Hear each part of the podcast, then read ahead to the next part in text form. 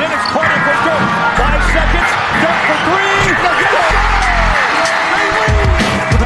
Van a zaj, nincs egyszer a végén, ha battog a Spalding. Minden nap élmény, blokkok és zsákok. Na gyere, megmutatom, ez en bé á szerelem, keleten-nyugaton. Robban a zaj, nincs egyszer a végén, ha battog a Spalding. Minden nap élmény, blokkok és zsákok. Na gyere, megmutatom, ez en bé á szerelem, keleten-nyugaton.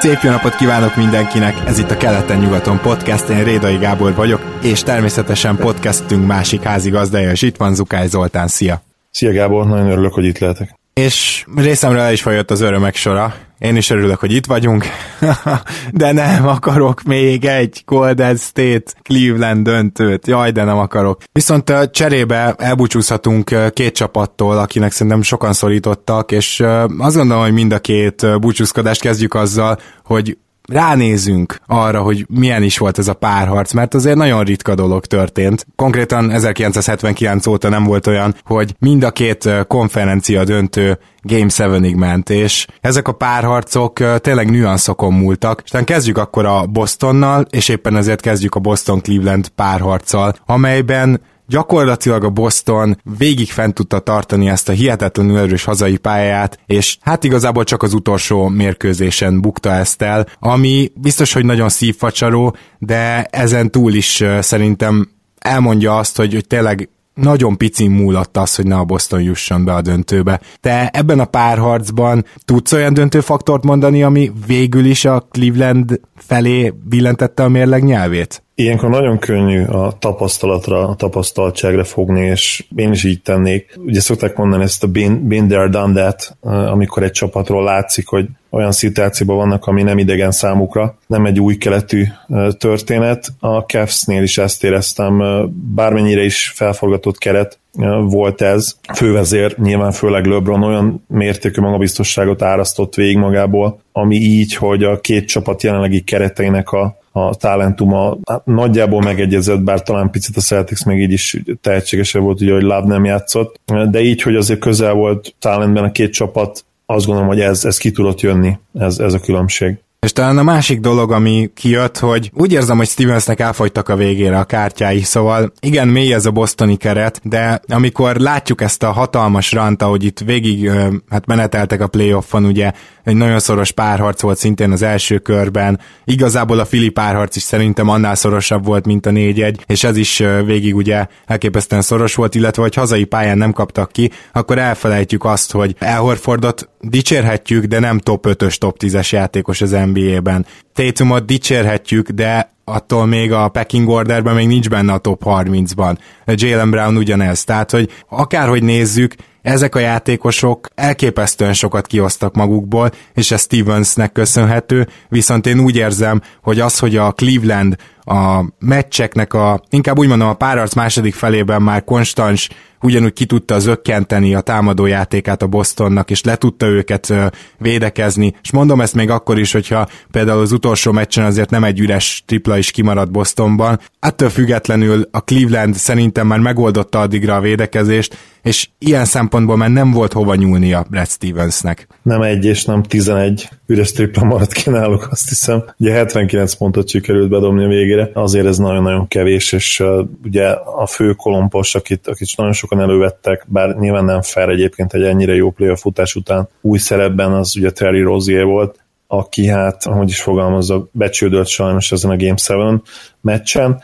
Nem lehet megróni ezért, azt gondolom, mert nagyon, nagyon jól játszott az eddigi play-offban, és hát nem, egyszerűen nem bírta elviselni azt a terhet, ami a nyakába szakadt, és nem csak ő nem tudta ezt elviselni azért, hanem Jalen Brown is lehozott egy pocsék meccset támadásba, és természetesen Marcus Smart is, aki azóta egy zseniális nyilatkozatot is tett, ami nagyon-nagyon i té-ra, Isaiah Thomasra emlékeztetett, és nem sok jót jósol neki így a Celtics csapatán, organizationén belül.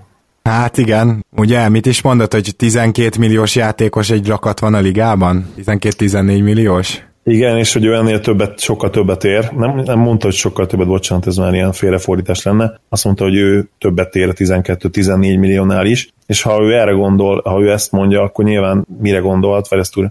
és ő azt mondja, hogy többet ér ennél a tizennégy milliónál, akkor mire gondolhat? Hát ott már csak tizenhat-tizennyolc, vagy akár még merészebb számok vannak, ami hát nagyon-nagyon erős túlzás. Én Robersont hoztam fel példának, Andrea Roberson. Tény, hogy nincs sok ilyen típusú játékos egyébként a ligában, aki elitvédekezést tud nyújtani több poszton is. Ha ebből indulunk ki, akkor oké, okay, ez már tíz millió fölé, helyez, tíz millió fölé helyezi, és ez, ez teljesen fair, de, de ahhoz, hogy ő ilyen tizenöt-tizenhat-tizenhét millióban gondolkodjon, főleg a jelenlegi piacon, ahol nem lesz túl sok pénz, ahhoz ennél sokkal konzisztensebb playmaking, és egy sokkal-sokkal jobb dobás kellene. Nem véletlen, hogy Roberson is, aki talán a liga legjobb védője jelen pillanatban, periméteren mindenképpen azt gondolom, tíz, évi tíz milliót keres. Teljesen egyetértek, arról nem is beszélve, hogy Smart mondhat, amit akar, mert hogy nem, a, nem hogy a legrosszabb piacon az elmúlt évekből, tehát nem, hogy ott lesz free agent, hanem restricted free agent lesz, úgyhogy én, én nagyon várom azt, hogy valamelyik csapat majd biztos beajánl neki húsz milliót, hát nem. Tehát ez nem fog megtörténni. Úgyhogy könnyen lehet, hogy majd Marcus Smartról még októberben is kell beszélnünk, mint aki igen, még mindig nem írta alá. Bocsánat, még annyit hozzátennék, hogy, hogy Marcus Smartra mondják, hogy ő egytől négyig, mert hallottam ilyen őrült dolgokat is, hogy egytől ötig. Hát én azt mondanám, hogy egytől háromig sem nagyon tud védekezni.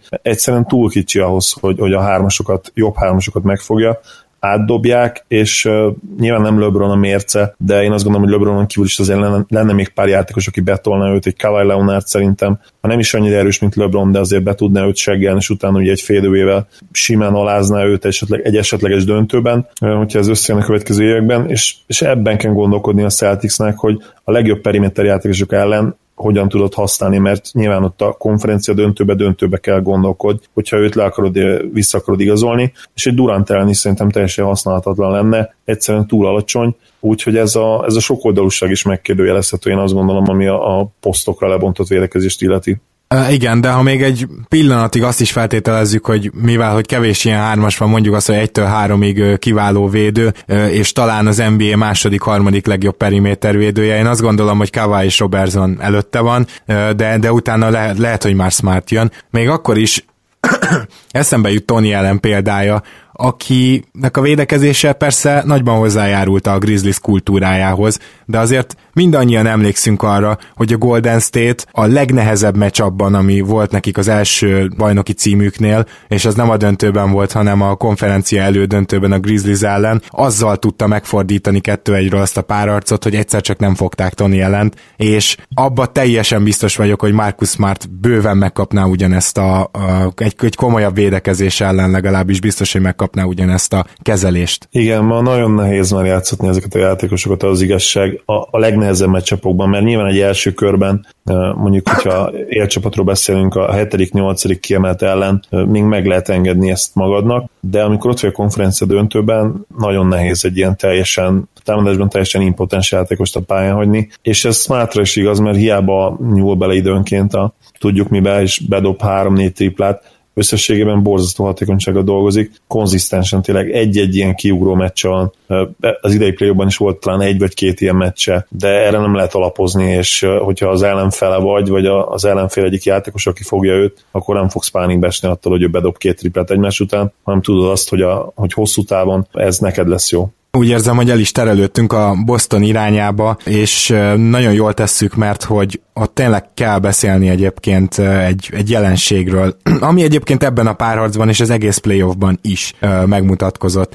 És ez pedig egy új csapatépítési stratégia, amit már korábban azért többé-kevésbé emlegettünk, de azért most így megpróbálnám összefoglalva is elmondani. A minél több two-way playert, kettestől, vagy akár egyestől négyes posztig, plusz egy mozgékony centert. Ők nyilván azért nem ugyanaz a kategória, de, de ott is mondhatjuk, hogy Horford ugye egy kiváló two-way player. Minél több ilyet összegyűjteni, és minél több ilyet draftolni, legyen atletikus, és valamennyire fejleszthető legyen támadásban. És én azt gondolom, hogy ez egy lavinát indíthat el az en bé á-ben, amit most csinált a Boston, ugyanis nagyon rövid időn belül kiderült az, hogy ez bizony ö, működik, és ezek a csapatok egyszerűen annyira a modern kosárlabdára termettek, hogy azt a talentet, amit ott összegyűjtesz, és ami mondjuk még nem annyira elit, mint hogyha három évvel később lenne Brown és Tatum például. Szóval ezt a talentet, ezt a mennyiséget egy jó edzővel felül tudják múlni. Csapatként annyira jól tudnak működni, és a védekezésre alapozva nagyon komoly eredményeket lehet elérni. Azt gondolom, az alapszakasz másodika is kellő bizonyíték erre. És ugye ez innentől egy csapatépítési elv lesz szerintem, és nagyon várom ilyen szempontból a draftot, mert szerintem ez a kettestől négyesig nyúlánk, esetleg atletikus játékosok, akik életükbe azért bedobtak már három triplát, azokat lehet, hogy elkezdik majd egyre magasabban és magasabban elvinni a csapatok. Majdnem biztos vagyok egyébként ebben, mert a Boston megmutatta, hogy mi az az út, amikor nem három szupersztárt igazolsz össze, hanem a modern en bé á követelményeinek megfelelő csapatot állítasz össze, és nem csak az idei drafton, hanem a következőkön ott talán még hatványozottabban igaz lehet az, hogy az ilyen típusú játékosok felértékelődnek majd, mind amilyen Brown volt, mint amilyen Tatum, de egyébként ilyen szempontból lehet, hogy kicsit a smartféle játékosok is, és lehet, hogy ez egy ilyen új irányt mutat majd az en bé á-nek. Majdnem teljesen egyetértek, annyit fűznék hozzá, hogy igen, ez, ez mindig így van, amit elmondtál, és én is várok egy ilyen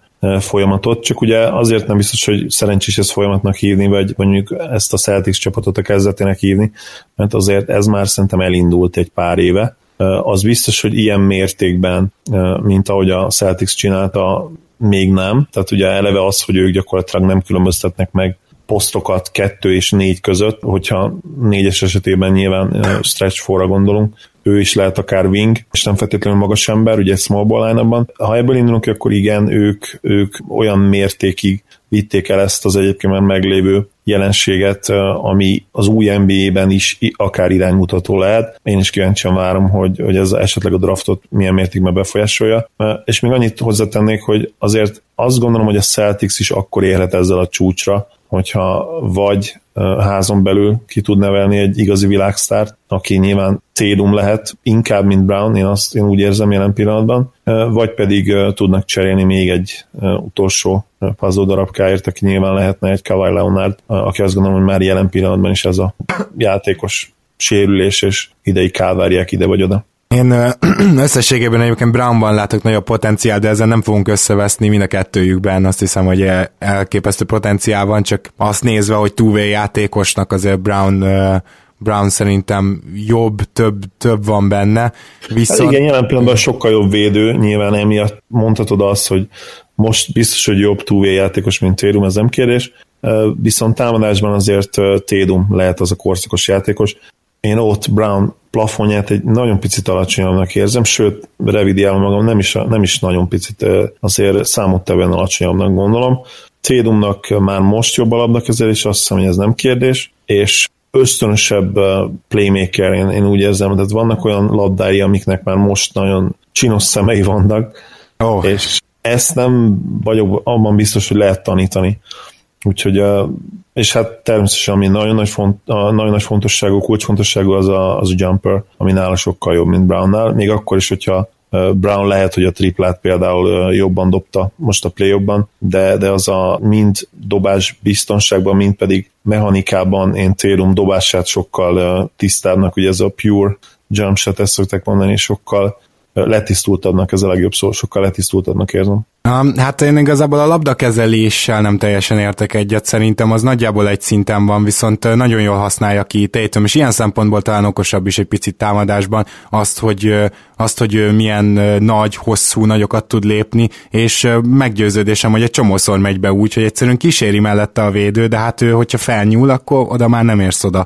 Miközben Brownnak azért alacsonyabbról kell indulnia, kicsit rogyasztva. Hát meglátjuk ezt, az biztos, hogy a kulcsszót kimondtad mindkettőjüknél, ez pedig a playmaking lesz, hogy ugye úgy tudnak igazán szupersztárrá válni, vagy sztárrá válni ők ketten, hogy tudnak-e majd olyan szinten teremteni mondjuk maguknak lehetőséget, hogy azzal már a többieknek is lehetőséget teremtsenek, és hát hogyha megnézzük azt, hogy nagyjából milyen assziszt mennyiséggel dolgoztak ebben az idényben, akár Tatum, akár Brown, akkor ezt még természetesen nem látjuk. Ehhez biztos, hogy kell még kettő-három év, hogy, hogy ők egy legalább egy ilyen öt asszisztos játékosok legyenek, mint például ugye az említett Kawhi, aki már gyakorlatilag olyan szintre vitte a kis ájzó játékát, illetve olyan jó tripladobó lett, hogy ezzel mindenképpen lehetőségeket teremt, és akkor ezekbe nyilván nincsen beleszámolva például az úgynevezett gravity assist, ami mondjuk ha Kawhi egy negyvennégy százalékos tripladobó, akkor nyilván azok is jelen vannak, és azt Én. gondolom, hogy,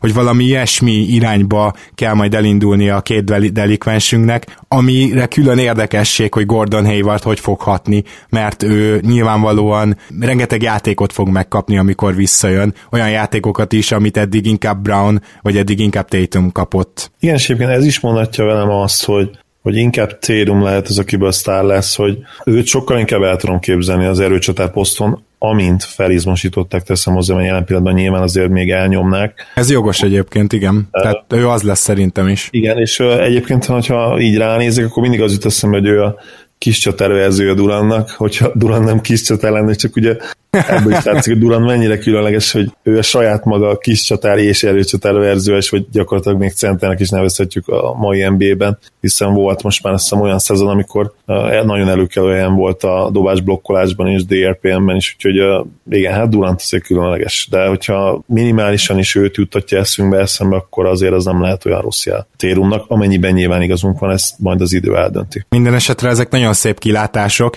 és a másik szép kilátás az a most kicsit sokat bántott, de ugyanakkor nagyszerű playoffot hozó és nagyszerű alapszakasz végét hozó Terry Rozier, aki miatt konkrétan felmerült többször, több szakértőben az, hogy mivel egy év múlva lejár Irving szerződése, és utána irgalmatlan nagy pénzt kell neki odaadni, nem biztos, hogy nem lenne jobb az, hogy most nyáron cserélik Irvinget. Én nem hiszem, hogy ezt megmeri húzni Ainge, pedig hogyha valaki, akkor ő megmeri, és, és mégis azt gondolom, hogy á, nincs elegendő bizonyíték még mindig arra, hogy Rozier hogy is mondjam, csak felérhet mondjuk legalább arra a szintre támadásban, nem mint Irving természetesen, neki a védekezés a nagy értéke, szóval arra a szintre, amivel mondjuk egy döntőben egy kezdőirányítónak rendelkeznie kell. Mondjuk Vagy... egy jó George Hill szintre? Mondjuk például. Egy jó George Hill szintre, ez egy nagyon jó példa. Például mondjuk, a, én kizártnak tartom, hogy valaha dobjon úgy triplát, mint George Hill. Igen, én is ezzel értek. Ez, ez egy kicsit problémás, viszont ugye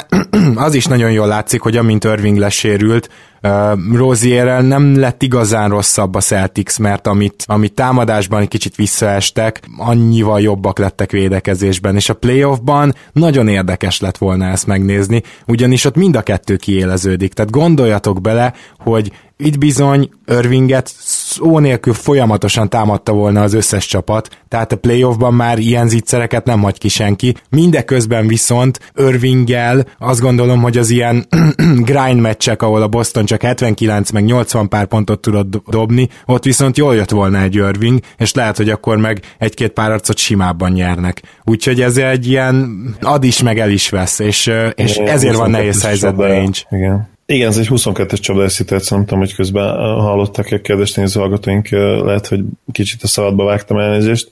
Nem tudom, de ugye én is most lenyilatkozta már frissiben, hogy bolond mindenki, nem cserélik el se Haywardot, se Irvinget, szükség van rájuk, ami természetesen igaz is, mert persze, hogy szükség van rájuk, hiszen a legnagyobb problémák, vagy ha voltak problémák ez alatt a playoff futás alatt, nyilván úgy is érvehetsz, hogy ez egy nagy rész fiatal csapat volt, nem volt itt semmi probléma, majdnem összejött a döntő, hatalmas siker ez. Hogyha innen nézed a dolgokat, akkor, akkor minden rendben van, viszont ha kicsit kritikusabban nézed, és miért nem lehetnénk picivel kritikusabbak, hiszen hetedik meccsen kaptak ki, tehát nagyon közel voltak, akkor a legnagyobb probléma nyilván az volt, hogy hiányzott a tapasztalat, illetve hiányzott a tűzerő. Na most itt a kérdésre az Irvinggel, amit te is feszegettél, hogy hol van az a határ, ahol olyan formában tud játszani támadásban, hogy megéri a pályán tartani a, a gyenge védekezésével is, és hajlok arra, hogy azt mondjam, hogy bár kicsit magammal szemben beszélek, mert ugye én nagyon sokáig hangoztattam, hogy a irányító védekezés abszolút nem számít a mai ligában, azért picit változott a véleményem az elmúlt egy évben erről, vagy az elmúlt nyolc-tíz hónapban. És főleg ebbe a playoffba, ha belegondolsz, itt a sok switchingbe. Igen, számít az irányító védekezése, nyilvánvalóan nem annyira fontos, és soha nem lesz annyira fontos, mint egy, mint egy több poszton, védekezésben több poszton bevethető, több poszt ellen bevethető erőcsatár, kis csatár, vagy akár center nyilván, aki a legfontosabb, és ideális esetben egy mozgékony magas ma már, de azért számít.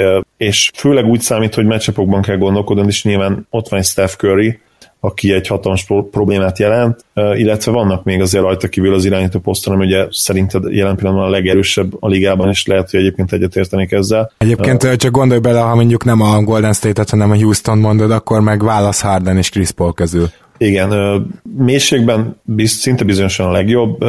Én lehet, hogy az erőcs, bocsánat, a kis csatár posztot a, az elejét, ugye a top talentet lehet, hogy tehetségesebbnek tartanám összességében, de, de azt gondolom, hogy azért simán vállalható, sőt, elég jól védhető ez az álláspontod. Szóval igen, ez egy, ez egy egyensúlyról fog szólni a Celticsnél és Irvingnél is, és számomra az lesz inkább érdekes, hogy Stevens mennyire hagyja majd Irvinget úgy kiteljesedni, hogy, hogy ez akár a többiek rovására menjen, mert az a problémám nekem leginkább Irvinggel, hogy ő, ő nem úgy lesz a pályán, és az a hatalmas usage rate az nála nem úgy lesz meg, hogy ez feltétlenül jó kombináció mondjuk egy Tatum vagy, vagy Brown fejlődéséhez, legalábbis én ezt gondolom, aztán lehet, hogy tévedek, és jövőre még jobb lesz Tatum és Brown részben, vagy, vagy akár nagy részt Irvingnek köszönhetően, én nem látom ezt magam előtt egyelőre. Én egyetértek ezzel amúgy. Hayward inkább, én azt gondolom, hogy, hogy jobb fit, mert ő tényleg ebben a Celticsben játszhat kettestől négyesig szerintem akármit. Most lehet, hogy hülye hangzik, hogy erőcsatárként is látom őt, de aki látta most a videókat Haywardról, bőven száz kiló felett van, szerintem száz öt, hat, hét, nyolc kiló környékén, és nem úgy száznyolc kiló, vagy nem úgy száz négy, öt kiló, mint egy Doncic jelen például, aki szintén száz kiló felett van, de hát messze nincs olyan en bé á teste még, mint Haywardnak. Ugye sokkal magasabb a testdíj százaléka, és sokkal alacsonyabb az izom, a testén lévő izom, úgyhogy én Haywardot akár ott is látom, de, de nyilván célum is, hogyha nem tudom, mennyire tudják felizmostani egy nyáron, akár ő is ott bevethető lesz, és tudjuk azt, hogy Stevens mindenkinek fog játék lehetőséget találni, főleg, hogyha Smart nem lesz, már pedig én egyre inkább úgy érzem, hogy Smart nem lesz a nyilatkozata után. Hát, vagy valamilyen lowball offerrel lesz mégis, mert még egyszer mondom, nem tudom, hogy ki fogja beajánlani azt a pénzt, amit vár. De még igen, lehet, hogy kaphat egy qualifying offert? Hát persze kaphat, sőt mondhatja azt, hogy jó, akkor mindenki bekaphatja, és most egy évig ennyiért játszok, és majd utána oda megyek, ahova akarok. tizenkilencben... Igen, csak, csak azok után mennyi játékidőt adnál neki? Na igen, ez egy, egy jó kérdés. Hát nézd, igazából Greg Monroe csinálta ezt meg, ugye ő azért kapott Detroitban játék lehetőséget abban az egy évben, nem tudom, jó kérdés. Ja, Noel, Noel ebben a szituációban volt igen. Idén, nem kapott gyakorlatilag játék lehetőséget, és persze a Mavs erősködött, hogy nem, nem az a baj, hogy nem írt alá, hanem nem illik bele a taktikánkba, ami nagyon-nagyon helyes, hiszen... Igen, igen, igen, gyakorlatilag pont egy ilyen centerre voltatok attól, hogy ne legyetek ilyen teljesen bottom five csapat, igen. Kb. Igen. Még két gyors dolog itt az Irving problémával kapcsolatban. Az egyik az, hogy az, hogy sérülékeny, az nem túlzás. Az, hogy most megsérült, az nem olyan nagy meglepetés. Az, hogy a sérülget folyamatosan, az sem olyan nagy meglepetés. És igen, vele ezzel kell számolni, és lehet, hogy majd huszonhat évesen adod meg neki a nagy szerződést, és azt mondod, hogy az még nem kor, de egyáltalán nem biztos az, hogy őnála még harminc évesen itt egy komoly karrier lesz, mert egyszerűen folyamatosan jönnek a sérülései, és most nem akarom tényleg az ördögöt a falra festeni, csak ez nem egy olyan típusú játékos, akivel úgy számolsz, hogy adsz neki egy szupermaxot, vagy legalábbis egy maxot. Hát most ugye nem került be az All-en bé á csapatokba, úgyhogy a szupermax az nem valószínű, hogy összejön. Igen, és ilyen folyamatos, ugye úgy hívják ezt, hogy nagging injuries, tehát ez a, amikor mindig van valami apró baj, amivel úgy akár tudna is játszani, de, de mégis sokszor úgy nyilván kiültetik, mert egyébként egy értékes játékos státuszban is, és azért mi túlértékesnek tartjuk a játékát, de hát nagyon sokan nem értenek ezzel egyet, többek között nyilván edzők se. Neki komoly értéke van az en bé á-ben, az teljesen egyértelmű, és pont emiatt sokszor ki is ültetik, de ez még lehet rosszabb is, tehát ahogy mondtad, nem akarod az ördögöt a falra festeni, de az, az igazság, hogy én legalábbis nem emlékszem, hogy Irvingnek nagyon súlyos sérülése lett volna. És valószínűleg neki erre is nagyobb esélye van, mint egy olyan játékosnak, ki uh, inkább ilyen Iron Man szinten tolja, tehát uh, például ezen a szinten, ebben a pillanatban sokkal meglepőbb lenne az, hogyha LeBronnal történné valami komoly, mint Irvinggel, hiába nyolc vagy kilenc évvel idősebb. Így van. A másik probléma pedig az, hogy ha Irvinget megtartod, akkor Roziernek ugyanazon a nyáron a csere irányítódnak adsz mondjuk tizenkét-tizennégy milliót, mert ő egy tizenkét-tizennégy milliós játékos, de legalább tíz. Legalábbis, amit most láttunk az alapján. Igen, hát ugye elitvédő mondhatjuk, vagy ha még nem akarod oda tenni az elitbe, mert mondván, hogy idén robbant be igazából a köztudatba, akkor nagyon még várjuk vele, de, de kiváló védő. És uh, igen, hát ez tíz millió alatt nem adsz rotációs játékosnak se nagyon már fizetést a mai en bé á-ben. Ugyanakkor meg érdekes, hogy ugye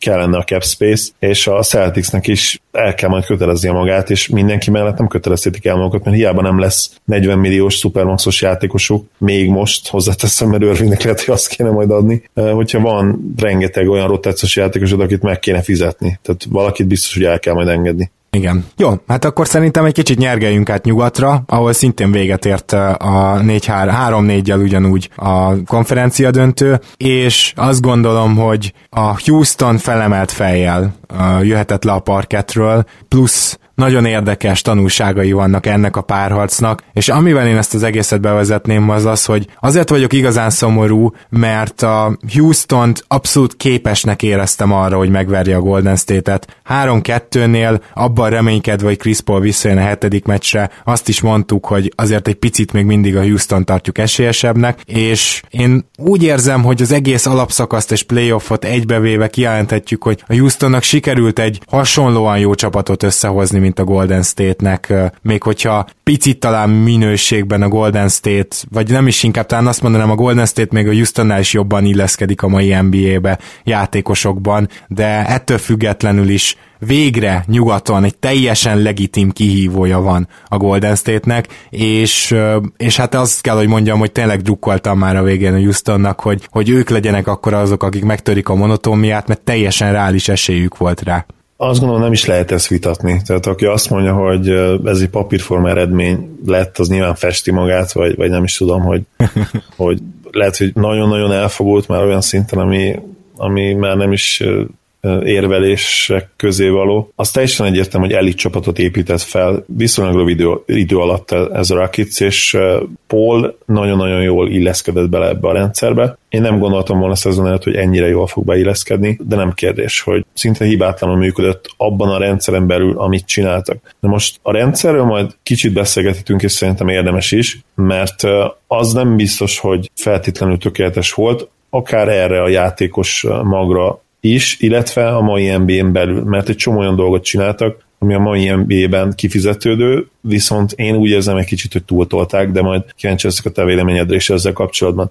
Nagyon érdekes egyébként az Rockets, és három-négy téma, téma kapcsán is lehetne róluk órákat beszélni, én azt gondolom. De visszatérve az alapkérdésedre, illetve felvetésedre, nem kérdés, hogy, hogy egy Warriorshoz hasonló szintű, idei Warriorshoz hasonló szintű csapatot építettek, és tényleg végig azt éreztük, főleg a harmadik meccs, nem a negyedik mérkőzéstől, ugye az első három meccs után tulajdonképpen minden úgy zajlott, ahogy a legtöbben elvárták, a, a Warriors ellopta a pályelőnyt, és nagyon magabiztosan megverte a Rocketset a harmadik meccsen. Aztán a negyediken egyből visszavette ezt a pályelőnyt a Rockets, és az ötödiken megint egy hasonló, a harmadik, negyedik mérkőzés hasonló szoros összecsapást tudtak megnyerni. És akkor egyértelműen azt éreztük, hogy a nyugodtabb csapat a Rockets, a mentálisan erősebb csapat a Rockets, és akinek nagyobb esélye van innentől a győzelemre, az a Rockets. És én azt gondolom, hogy ez így is volt.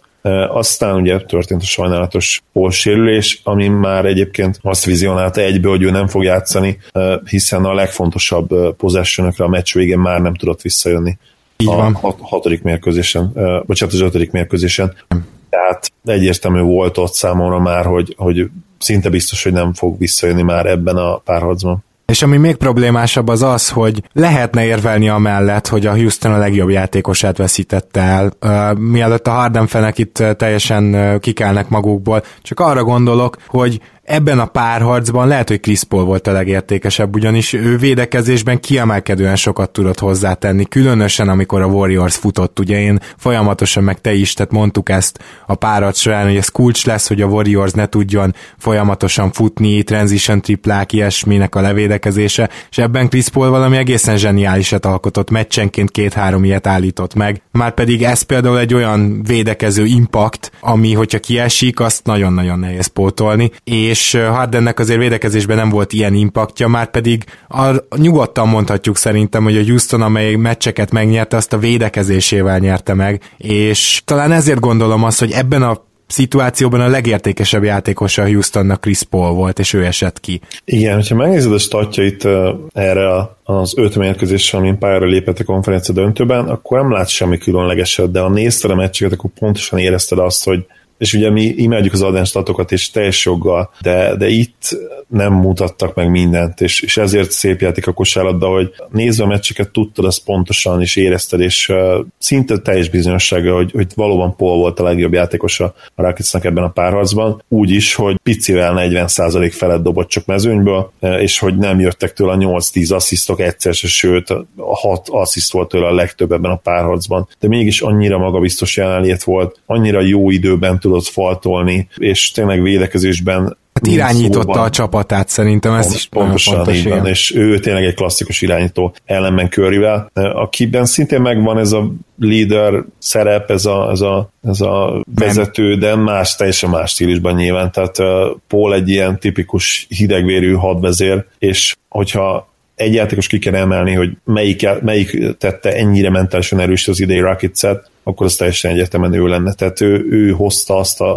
utolsó dimenziót valószínűleg, ami kellett még ennek a csapatnak, hogy igazi contender legyen, és ezért nagyon szomorú, hogy nem tudott játszani a hatodik és a hetedik meccsen, és én teljes mértékben elfogadom azt az érvelést egyébként, hogy, hogy ráhúzzuk erre, hogy miért veszített a Rockets, azért meg Chris Paul kidőlt, egyébként tovább jutottak volna. Nyilván nem lehet száz százalékosan bebizonyítani, de én tiszteletben tartom mindenkinek ezt, ezt az érvelését. Dani is, Civók Dani barátunk is, amikor cseten beszélgettünk erről a párharcról, ezt hozta fel, és úgy éreztem, hogy ő azt mondja, illetve nem mondta ki szavakkal, de egyértelmű volt, hogy nem is érdemes tovább keresgélni, mert pont, és kész, ez döntött Chris Paul. És én ezt tiszteletben tartom, de most miután visszaadtam neked a szót, azért még szeretnék pár dologról beszélni, mert azért csak izgalmasabb, hogyha próbálunk ezen túl is valami okot találni, hogy miért esett ki végül is így a Rockets, és miért nem sikerült a bravúr Paul nélkül. Így van, és én is akkor ebbe csapnék bele. Gyanús, hogy hasonlót akarunk mondani, de az egyik, ami nagyon feltűnő volt, az az, hogy Harden és a Houston, Harden támadásban, a Houston pedig csapatként védekezésben a hatodik és a hetedik meccs második felére is elfáradt, és ez, ez szerintem nagyon jól bizonyítható, nem csak azért, mert a dobások is kimaradtak, hanem azért, mert vannak ezek az úgynevezett defensive lapses, amikor ugye kicsit összeomlik valaki koncentrációba, vagy a védekezés kicsit összekuszálódik. Gyakorlatilag ezekből szemlátomást egyre több volt, ahogy a meccs végére értek. És ez azért nagyon érdekes, mert a Houston az egyik legenergiatakarékosabb játékot csinálja a ligában, vagy a legenergiatakarékosabbat. Ugye már ezerszer elmondtuk, uh, rengeteg ájzó, kettő-kettők, úgyhogy többiek átsorognak a tripla vonalnál, hátul minél több váltás, nem kell körbefutni, uh, hat screent, hogy üldözd a, azt, akit fogsz. Tehát, hogy gyakorlatilag a Houston ilyen szempontból elvileg a legpihentebb csapat. De mégsem ez mutatkozott meg, hanem az mutatkozott meg, hogy ö, teljesen egyértelműen visszaestek védekezésben, támadásban pedig a, a lábakból kiment úgymond már az erő, és nem voltak meg a dobások, rövidek voltak, össze-vissza mentek. Ez egyébként Hardenre is igaz maximálisan,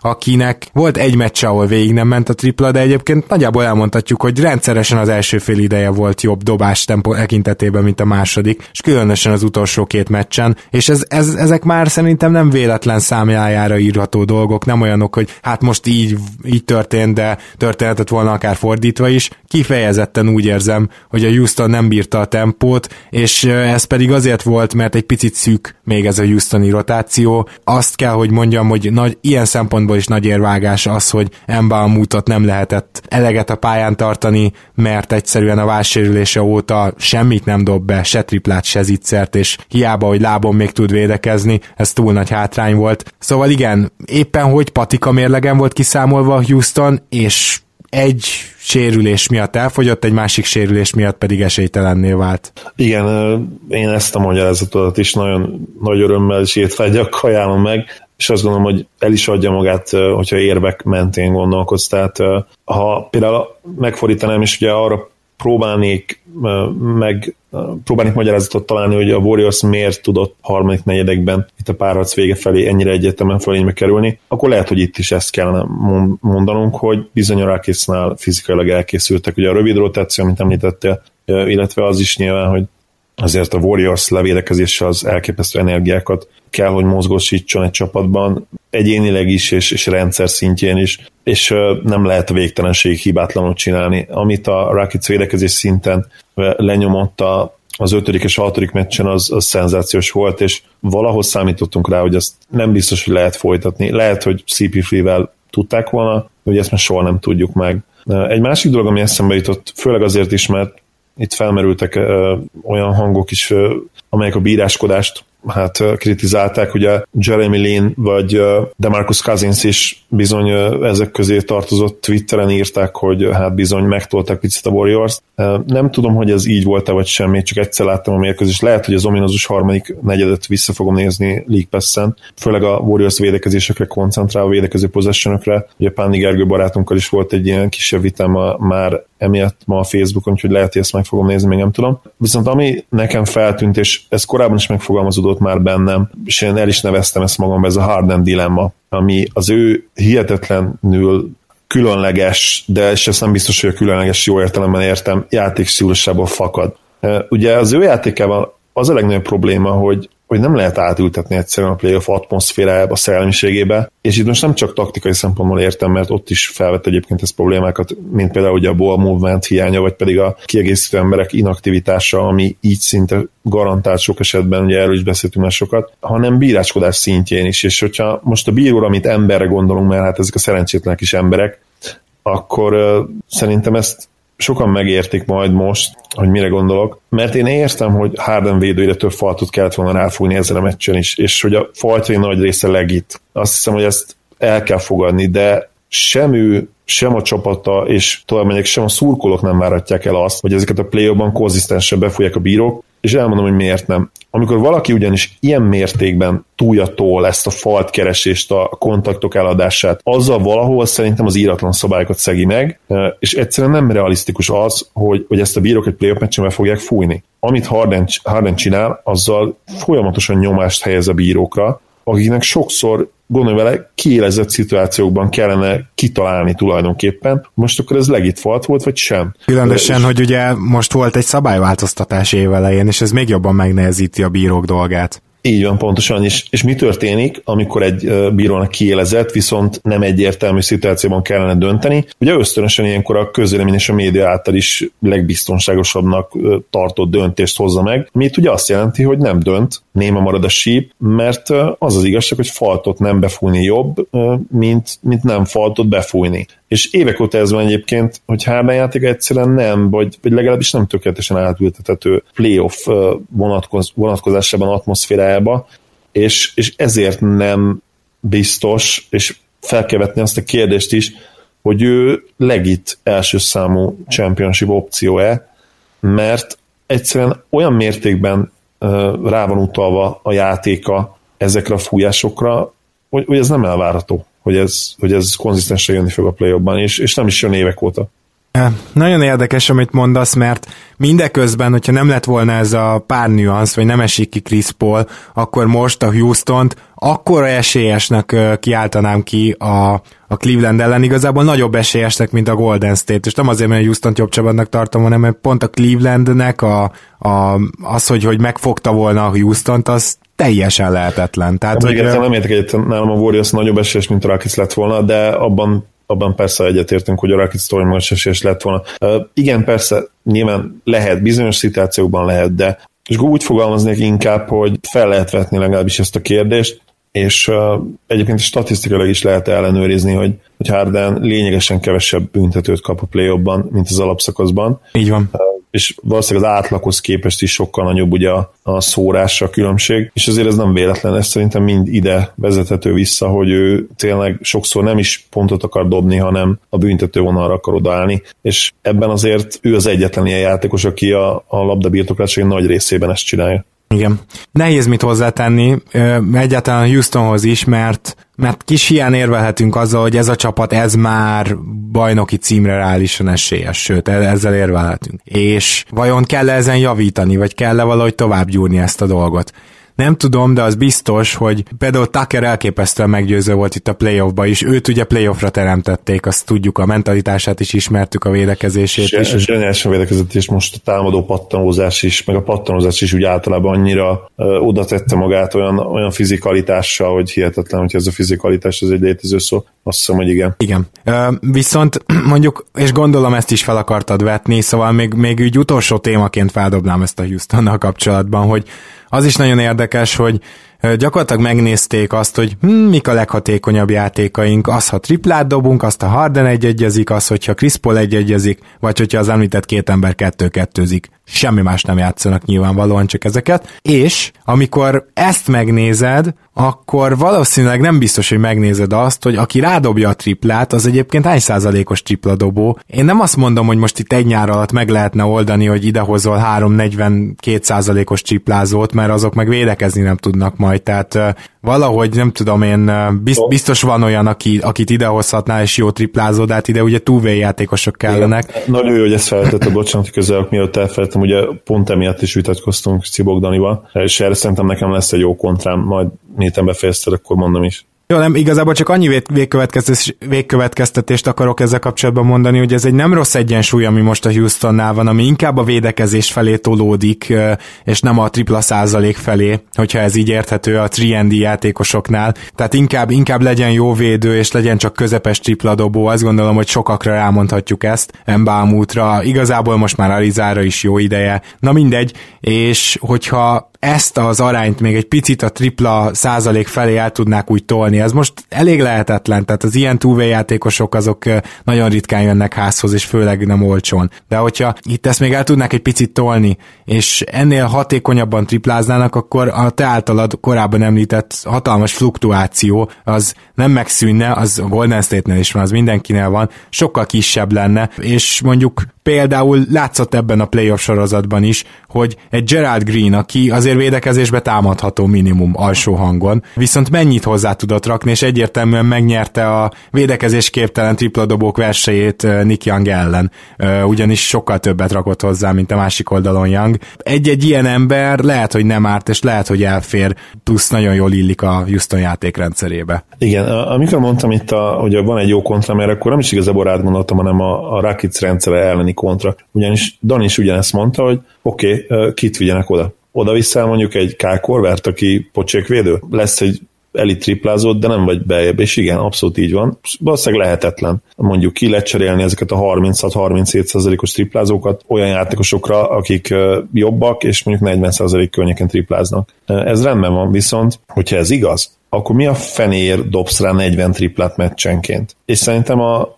Ez egy, ez egy ö, olyan kérdés, amit nem csak, hogy megéri felvetni, hanem nem is nagyon lehet rá replika, mert én azt gondolom, hogy a Rockets túltolja ezt a jelen pillanatban játszott, végletekig, megint csak a túltolt szó jut eszembe, végletekig túltolt analitikus kosárlabdát, mert ha, ha nincs gyakorlatilag egyetlen elit triplázott sem, már pedig a Rocketsnek nincs ilyen, akkor nem dobhatsz egyszerűen negyven triplát, mert hiába mondja azt az analitikus gondolkodás, az analitikus rendszered, hogy ez egy jó játék, az nem lesz jó játék. Hát a tripla azért a legértékesebb, mert ha bizonyos százalék felett dobod, akkor lényegesen több ugye a return, többet kapsz vissza, mintha egy, ugyanazt egy kettesből tennéd meg. Igen ám, de hogy ehhez az kell, hogy olyan tripla dobóid legyenek, akik konzisztensen jó százalékkal tudják dobni.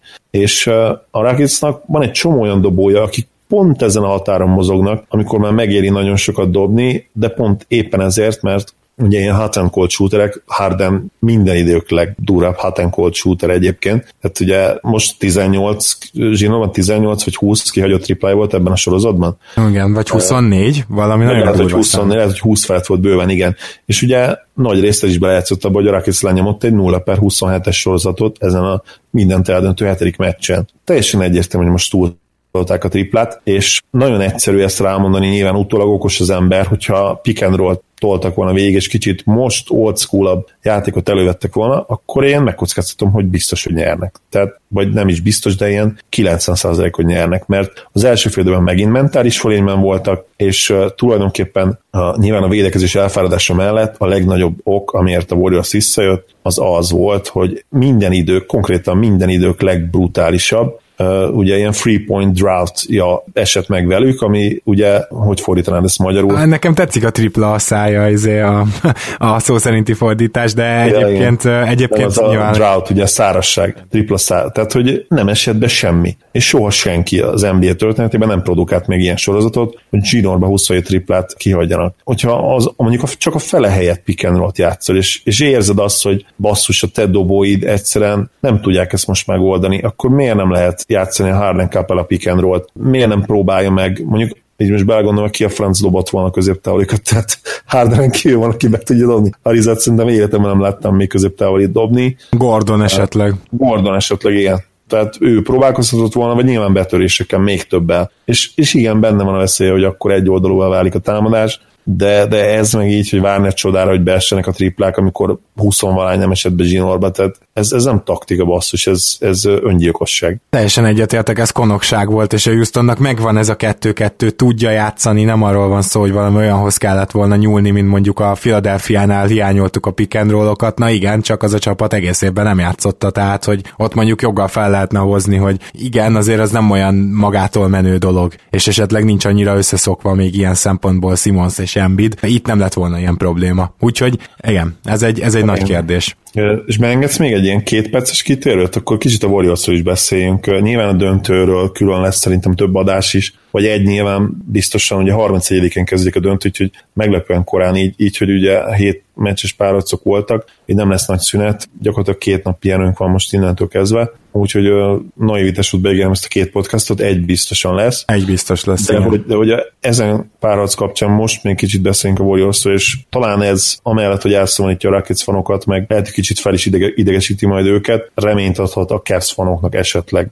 Hogy nekem az is eszembe jutott, és ezt is elneveztem így külön, ugye volt a Harden dilemma, ez meg akkor a Warriors paradigma, hogyha paradigma azt jelenti, amit gondolok, hogy jelent, és tényleg itt is kíváncsi leszek a véleményedre. A Warriors szerintem idén nem játszik jól, sőt tovább megyek, szerintem mélyen kollektív tudásuk alatt vannak. Na már most elképzelhető, vagy ezen a ponton lehet, hogy valószínű is, hogy megnyerik a bajnokságot, ami számomra nagyon rémisztő lenne, mert tényleg úgy gondolom, és statisztikailag is szerintem ezt meg tudjuk majd nézni, hogy Gergő lehet, hogy segít majd egy elemzésben, messze tudásuk alatt játszanak idén, és ez meglátszott ugye nyilvánvalóan a ugye az alapszakasz mérlegben is, meglátszott a net ratingben, és a play-offban is meglátszott az, az inkonzisztenciájukban, hogy időnként, bár egy nagyon jó Rockets védekezés ellen, de uh, tényleg nem néztek ki túl jól, és volt, ha visszaemlékszel, uh, egy nagyon rossz meccsük, uh, volt a... Pelicans elleni, tehát. Igen. Igen, ott is volt egy nagyon rossz meccsük, ott simán kikaptak, ugye? Igen. Igen, és azért ez se volt benne feltétlenül tavaly, tehát a play-offban is láttuk már ilyen jeleket a, a konferencia döntő előtt is.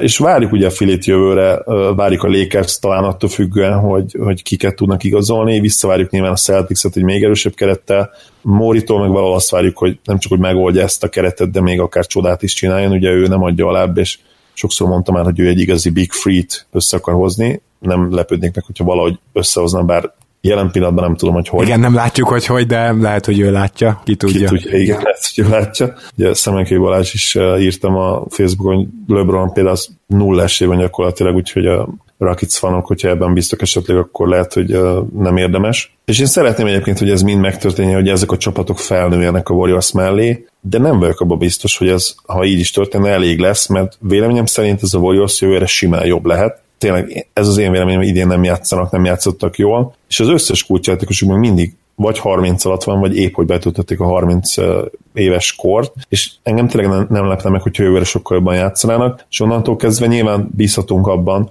még véletlenül jövőre nyernének, hogy, hogy ott nem tudnak már mindenkit ugye megtartani, erről beszéltünk sokat, de, de nekem tényleg ez a benyomásom, hogy, hogy idén nem, egyszerűen nem játszanak annyira jól ők, és így is ott vannak a döntőben, nem tudom, mi a véleményed erről. Hát láttam már jobban játszani a Warriors-t, Viszont én nem gondolom azt, hogy ez egy visszafordítható folyamat. Tehát én nekem meggyőződésem, hogy Greenbe egy kicsit hamarabb csaptak például be az évek, most nem azt akarom mondani, hogy jövőre már járókerettel fog járni, félreértés ne essék, de ő nem fog visszatérni szerintem már arra a, hát hogy is mondjam, csak a liga legjobb védője szintre, és a dobásán is meglepődnék, hogyha, szóval inkább fluknak érzem azt a negyven százalék közeli egy darab szezont. Ezen kívül úgy érzem, hogy Clay abszolút a, a maximumán van évek óta, az nem változott idén sem, viszont Curry egy icipicit kezd lassulni, ami még, tehát ő túl jó játékos ahhoz, hogy ezt így igazán észrevegyük, de ezt Nate Duncan is ö, mondta, és én is ö, így látom, hogy egyre kevesebb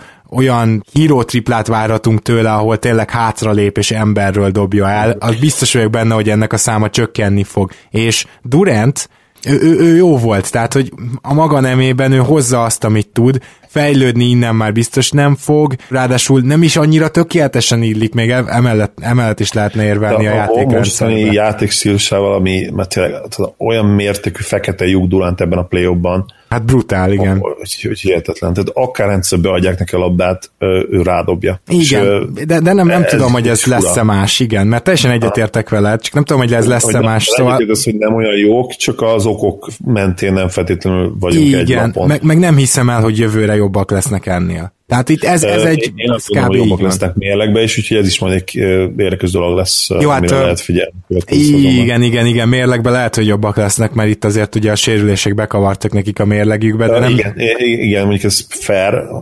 Én azt mondom, hogy, hogy játékminőségben, net ratingben, amikor egészségesek lesznek, én, én egy ilyen bounce back szezont várok tőlük, ami lehet, hogy még rövésebben fog hangzani egy két hét múlva, hogy baj, esetleg egy bajnoki söprés után egy bounce back szezont várok a Warriors. Igen, hát ezt mindenképpen meglátjuk jövőre, viszont hamarosan meglátjátok azt is, hogy hogy várjuk a döntőt, hogy szerintünk idén mi dönthet, és hogy miért a Warriors fog nyerni, úgyhogy jelentkezünk egy-két napon belül. Igen, és Cavs fanok, szerintem nem játszik olyan jól a Warriors. Azt, őszintén azt gondolom, hogy most sebezhetőek lennének, a probléma nyilván az, hogy, hogy sajnos ez a Cavs keret hát lényegesen gyengébb, mint, mint az övék, úgyhogy nem yeah. tudom. Én is nyilván azt szoktam tippelni, nem, nem, nem akkor a spoiler alert ez, hogy, hogy nyerni fognak. Még nem tudom, hogy öt meccset vagy négy meccset tippelek, de hát nagyon, én őszintén remélem, hogy, hogy valami csoda folytán szoros döntőt látunk, és nem kell hozzá az, hogy valaki megsérüljön egy súlyos sérüléssel. Akkor ez a kívánság legyen a végszavunk. Köszönjük szépen, hogy velünk tartotok, és köszönöm szépen, Zoli, hogy itt voltál ma is. Én köszönöm a lehetőséget, örülök, hogy itt lettem. Szia Gábor, sziasztok! Sziasztok! Ha más podcastekre is kíváncsi vagy,